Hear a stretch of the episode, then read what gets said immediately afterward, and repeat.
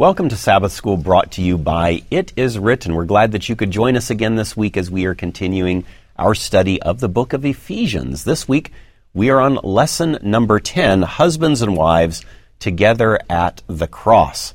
A very interesting subject that we're going to be looking at this week, and we're glad that you could journey through it with us. Let's begin with prayer.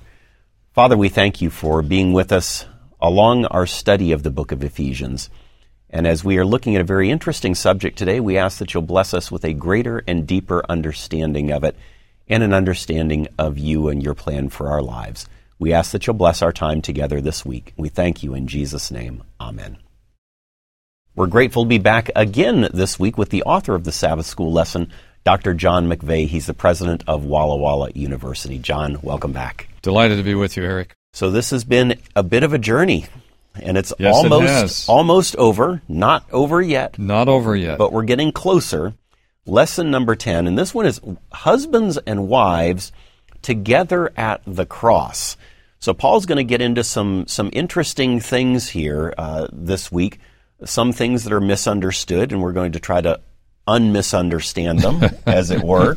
Sure. But uh, but what is Paul talking about here this week in Ephesians chapter five? There's a section verses 21 through 33, that Paul delves into something, some interesting subjects here. What's this about? Yes, he does.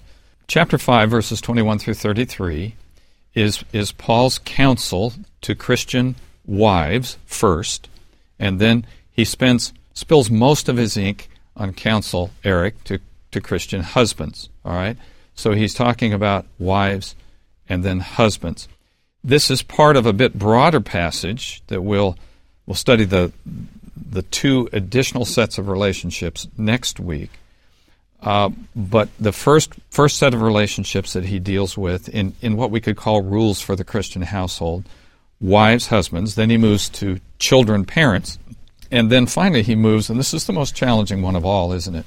He moves to slaves and slave masters.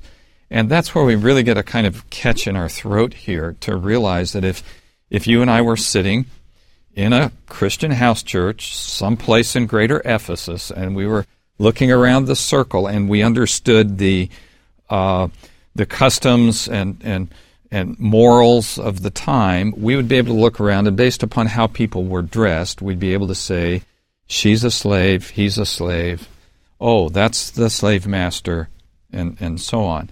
And it's a little daunting, isn't it, to think about sitting in that circle and looking out and participating in a Christian worship service and realizing that there in that circle of wonderful people at that house church are both slaves and slave masters.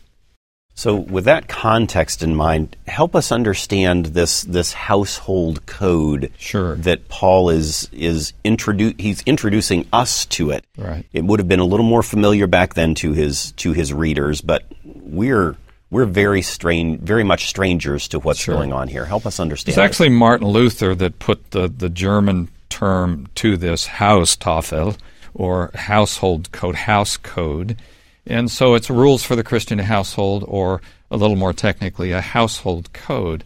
And it harks back, clear back to the fourth century before Christ, to a guy that you'll have met before, Aristotle. And Aristotle argues that three sets of relationships are at the very foundation of human society.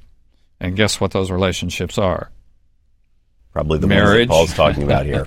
marriage, parents, children, and slave slave masters, slaves. Uh, and and this this kind of caught on as a way of talking about households. And we also have to think about the first century and what household meant. Because you and I, when we think household, we think Western nuclear family. Mom and dad and 2.3 kids, right? I mean, that's what we think of. Uh, but in the first century context, household was broader than that. It include, included the master and his wife and his children, but it also included slaves, and it included uh, clients and patrons and even customers. So it's a, a, a broader understanding of what household meant in the first century rather than the, necessarily our nuclear family today. And so Paul is, is uh, trying to reflect with those early believers on the relationships as they were structured in the Greco Roman society of the first century, and he's trying to fill those husks of relationships, thinking particularly of slavery, fill those husks with the values of the gospel somehow, and to see a transformation happening because they are modeling their behavior on Jesus. And if Paul is talking about this household code, if he's bringing it up, if he's spending this much room in his letter talking about mm-hmm. the household code, it would stand to reason that there were some differing views of what a household code would look like back in those days. How how is his view very different from others? Well, it's a it's a really good question. Um, we can we can turn. There's lots lots of ancient authors deal with this topic of uh, household relationships, and so with a little bit of work, we can set Paul's counsel here, and then set alongside it some of these other documents, and we tend to read Paul's counsel as kind of archaic and out of step with our times, and it feels really old fashioned. Does it feel the same when you set it alongside counsel from back then? Is a, is a good and active question, isn't it? There's one document that I like to go to because it, the, the difference is pretty stark. It's actually a Jewish document called Sirach. And Sirach dates to about the early second century before Christ. So here's a sample of the kind of counsel that was more or less common in the time of Paul still. This, this document and others were well known, and other writers contemporary with Paul were, were treating this in similar ways. They're basically, the others who write on this are basically interested in one thing, and that is the husband, father, slave master's honor and reputation. And he needs to structure his relationships so that his ego gets stroked, his reputation is built. That's what the other advice is about. So let me give you a sample here from uh, Sirach about wives and husbands. Do you have a wife who pleases you? Do not divorce her, but do not trust yourself to one whom you detest. That's cheerful marriage counsel, right? That's probably not what you're going to hear in, in many counseling sessions I, today. I, I, I, hope not. It, it advises fathers concerning the treatment of, the, of a son this way He who loves his son will whip him often. Pamper a child, and he will terrorize you. Play with him, and he will grieve you. Discipline your son, and make his yoke heavy, so that you may not be offended by his shamelessness. That's uh, again spare the rod counsel. and spoil the child to an extreme. Yeah, this right? is on steroids. this is on steroids. And what about that slavery uh, relationship? Fodder and a stick and burdens for a donkey, bread and discipline and work for a slave. Yoke and thong will bow the neck of an ox, and for a wicked slave there are racks and tortures. So now set that kind of counsel, which is more or less characteristic of the time, against Paul's, and Paul starts to sing and shine, doesn't it? For one thing, they never address the uh, the subjugated partner, and yet Paul addresses that individual first, the wife first, the children first, the slave first. Isn't that interesting?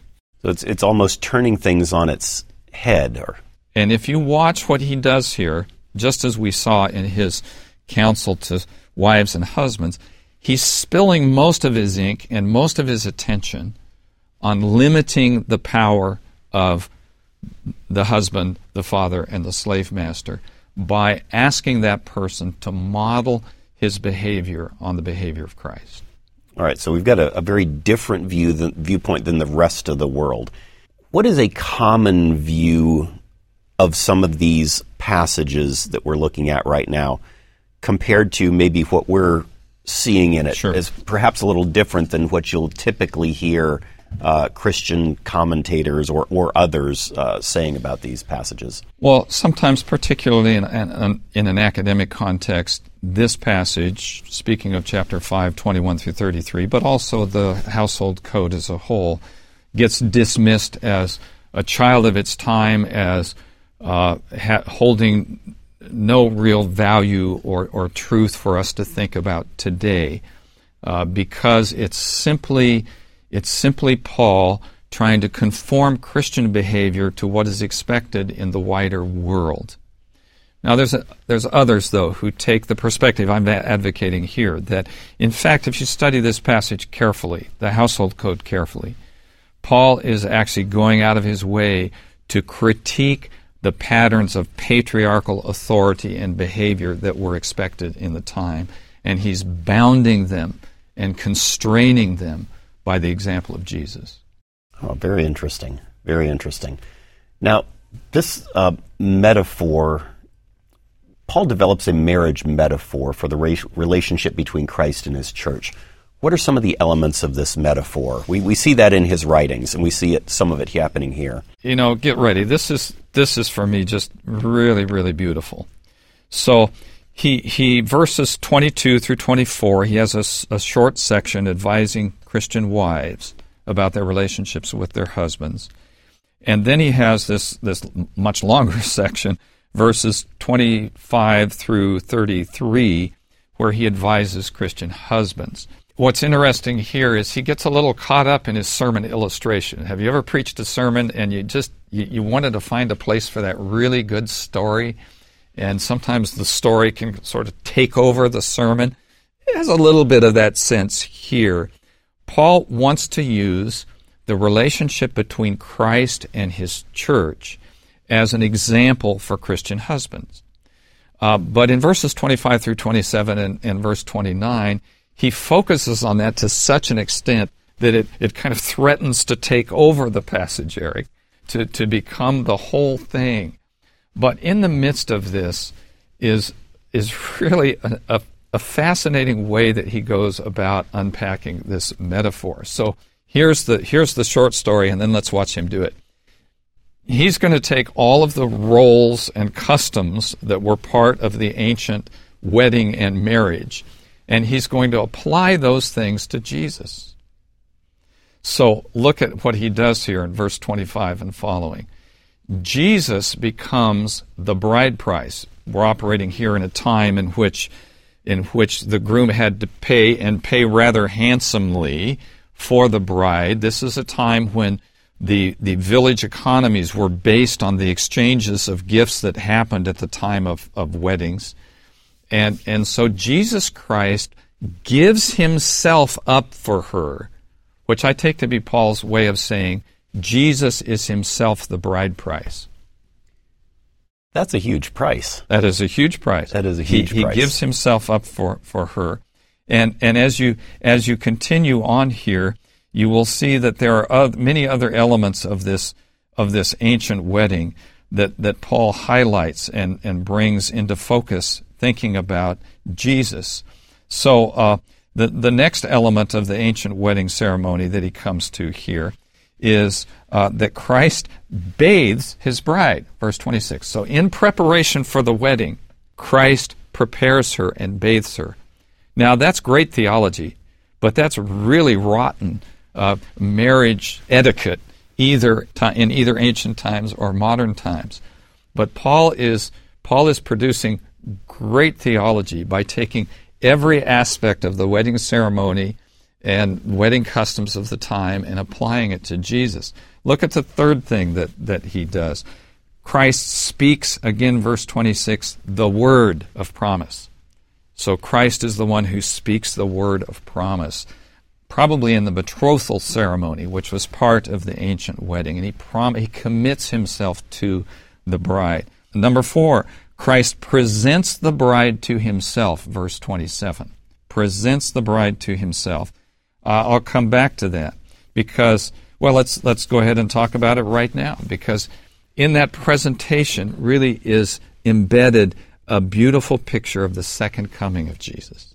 So at the second coming, he presents the bride to himself. Now, again, poor, poor wedding planning. Uh, in ancient times, not so different from today, uh, the bride would have been given away by a best man, best men, or her father, right?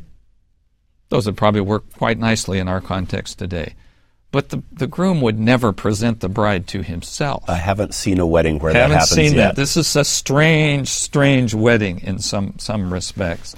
Uh, so, and and finally, Christ dresses and adorns his bride. Verse twenty-seven prepares her for the wedding, prepares her for that grand wedding at at his return. So, all of this together uh, yields a powerful, uh, emotion laden, inspiring theme uh, as we watch Paul concentrate the elements and roles of the ancient wedding in Christ. And it simply is this Jesus is everything to his church. Very Jesus powerful. is everything to her. And, and that's a wonderful idea and theme that we watch him very skillfully and artistically playing out here. a beautiful picture that, that Paul is giving us here of, of the relationship between Christ and his church. And we're going to delve more deeply into this passage in just a moment. I want to encourage you, if you haven't done so yet, please do pick up the companion book to this quarter's Sabbath school lesson. You will be blessed as there is more information, uh, more stories, more depth into everything that we are covering. Where can you find it? You can find it very easily at itiswritten.shop. Just look for the book called Ephesians by John McVay at itiswritten.shop. In just a moment, we're going to come back as we continue looking at this incredible passage in chapter 5 of Ephesians. We'll be right back.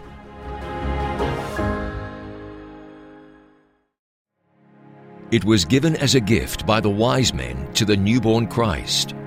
Later, an entire city named after the precious perfume would feature prominently in the book of Revelation. While exiled on Patmos, John writes to a young church of Christian believers in Smyrna to encourage them as they prepare to endure fierce persecution at the hands of a Roman emperor. In a foreshadowing of what awaits God's people in the last days, the apostle shares Christ's message of hope. Do not fear any of those things which you are about to suffer.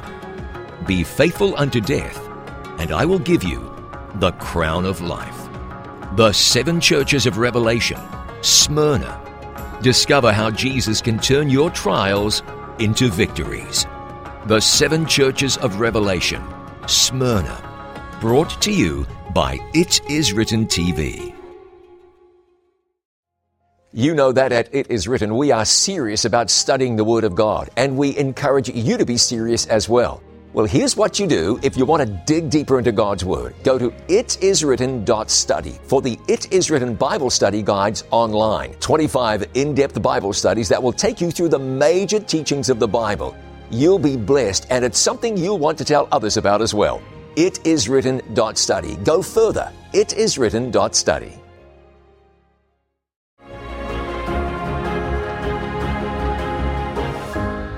Welcome back to Sabbath School brought to you by It Is Written. We're continuing our study of lesson number 10, looking at husbands and wives together at the cross. So, John, we've looked at a very interesting metaphor that Paul gives us of, of a wedding and the role that the bride and the groom are, pre- are playing together. But uh, as you mentioned, Paul talks about wives first and then husbands uh, in this in this passage that he's sharing here with us. In what way is Christ supposed to be the example for the Christian wives as well? We see how he's supposed to be for the husbands. What about the wives? Where do we see there? My argument would be that, that Christ is the ultimate example for both. And as we start uh, the, the passage, chapter 5, verses 22 through 33, or 21 through 33, we, sh- we should note that verse 21 is a hinge verse between what goes before and our passage of counsel to wives and husbands. Uh, we know that because verse 22 has no verb in it. So, wives, submit to your own husbands as to the Lord actually borrows from the verb in verse 21, which talks about members of the church submitting to one another. Okay? And then Paul is going to unpack that, giving some examples of how he imagines that submission uh, occurring. Uh, so it says, Wives, submit your own husbands as to the Lord. And that little phrase is, is a bit tricky for us because we can tend to read the verse as though it were saying, Wives, submit yourselves to your husband as though he were Christ. Put put your husband in the place of Christ. And that somehow feels a little challenging to us, and it should, I think. Fortunately, uh, we, we have a, a, parallel passage in uh, Colossians chapter 3, verse 18. Uh, so, turning over a couple of books to, to Colossians, Colossians also has one of these household codes. And in fact, something we haven't mentioned to, to this point, uh, Colossians and Ephesians have a very close literary relationship with each other. They're covering much the same thing, kind of written on the same outline. Ephesians adds a lot about the church. Uh, and it's, there's an argument about which came first. But what's clear is that they're, they're, closely, they're closely related. And so notice how Paul puts it in chapter 3, verse 18 of Colossians Wives, submit to your husbands as is fitting in the Lord. And, and so it's, it's worth thinking carefully about this. Uh, does Paul mean that a wife is to, is to submit to her husband as though he were Christ? Or does he mean that Christ is the truest and highest focus of her devotions? And I would argue that it's the latter. And it coheres with a, a, a, wonderful statement that's included in Friday's lesson from a book called The Adventist Home. There is one who stands higher than the husband to the wife. It is her Redeemer, and her submission to her husband is to be rendered as God has directed, as is fit in the Lord.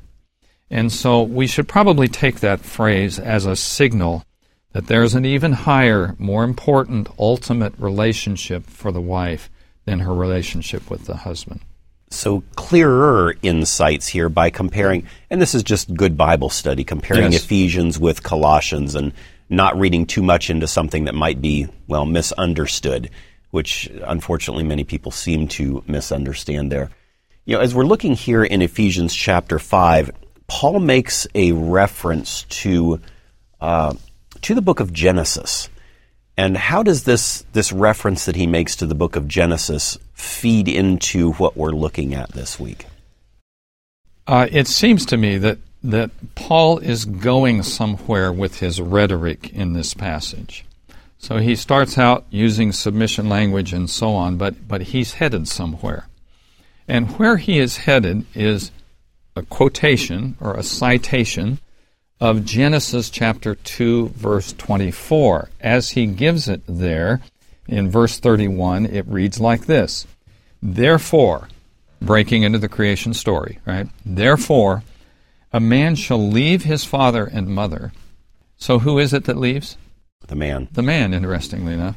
Therefore, a man shall leave his father and mother and hold fast to his wife, and the two shall become one flesh.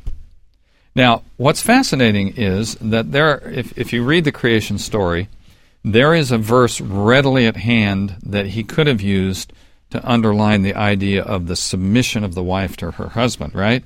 And, and that's that's in chapter three, verse sixteen. Your desire shall be for your husband, and he shall rule over you. Now that statement comes after the fall.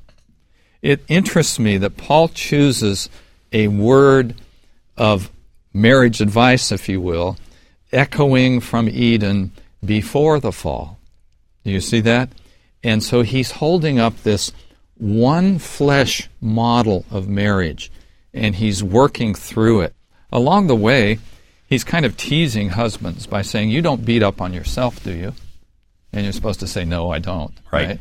right? that would be a, a, strange form of sadism or masochism. Sure, yeah. Uh, it, it, it would be a bad thing. And, and he, he says, You're not going to beat up on yourself.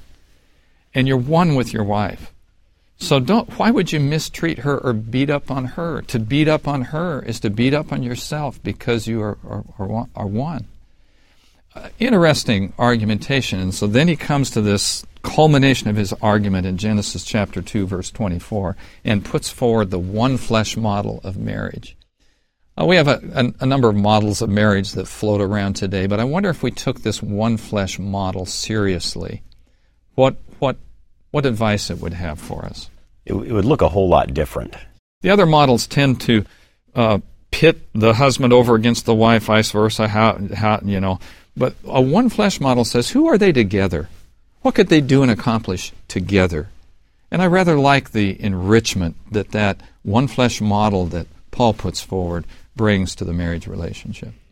So one might say, well, sure, that's all great in theory. In a perfect world, we'd be one, and husbands and wives would get along, and everything would be uh, rose petals and rainbows, and, and everything would be great.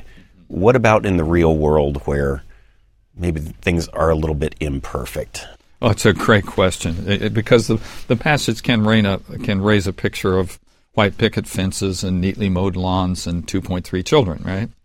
Uh, but I think there are many hints in our passage that Paul understands that Christian marriages can be less than ideal. He seems to be addressing husbands who are inclined to abuse their wives and, and warning them from it. Uh, chapter 5, verses 3 to 11, looking back a little bit, the temptation of immorality and sexual, sexual immorality and disloyalty in one's marriage from a sexual standpoint seems close at hand, and all of that.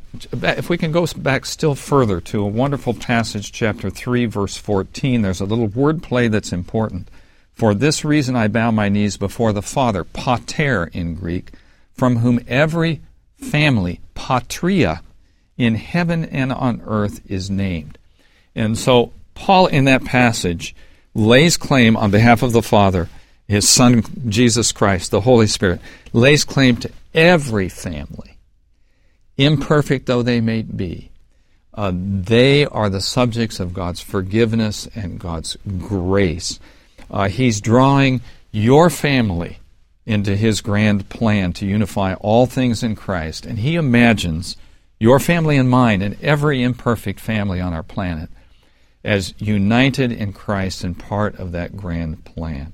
So, this is not about perfect families with no issues and no problems.